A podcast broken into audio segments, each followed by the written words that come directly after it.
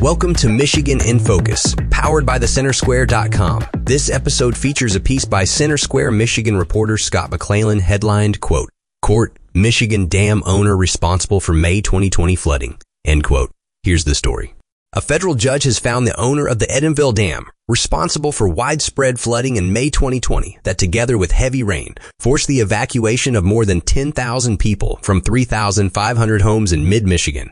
U.S. District Court Judge Paul Maloney granted Attorney General Dana Nessel a summary judgment against Boyce Hydro. Nessel had filed the motion on behalf of the Department of Environment, Great Lakes and Energy and the Department of Natural Resources. The east embankment of the dam failed May 19, 2020, sending a surge of water downstream. Michigan discovered in 2010 Boyce Hydro determined its east embankment dam might fail if Wixom Lake rose too high. Boyce Hydro could have fixed the defect and even made preliminary plans to do so, but neglected to follow through. Ten years later, that same barrier failed in May 2020 just as Boyce Hydro had predicted internally back in 2010. Nessel said in a statement, quote, It was vital the court was alerted to these new revelations, and we're appreciative of the summary judgment granted. The state demonstrated dam ownership disregarded threats to the safety and integrity of the dam and absolutely was responsible for its failure, so much so they had no defense whatsoever. End quote.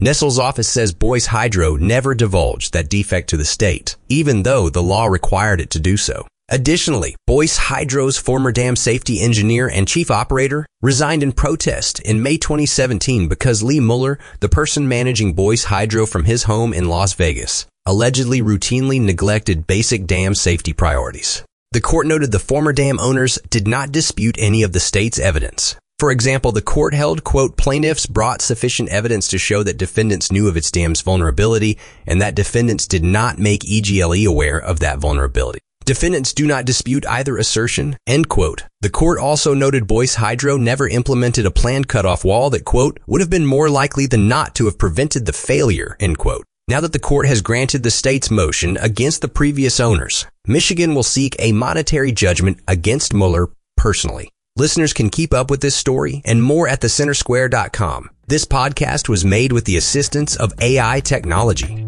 Please subscribe and thanks for listening.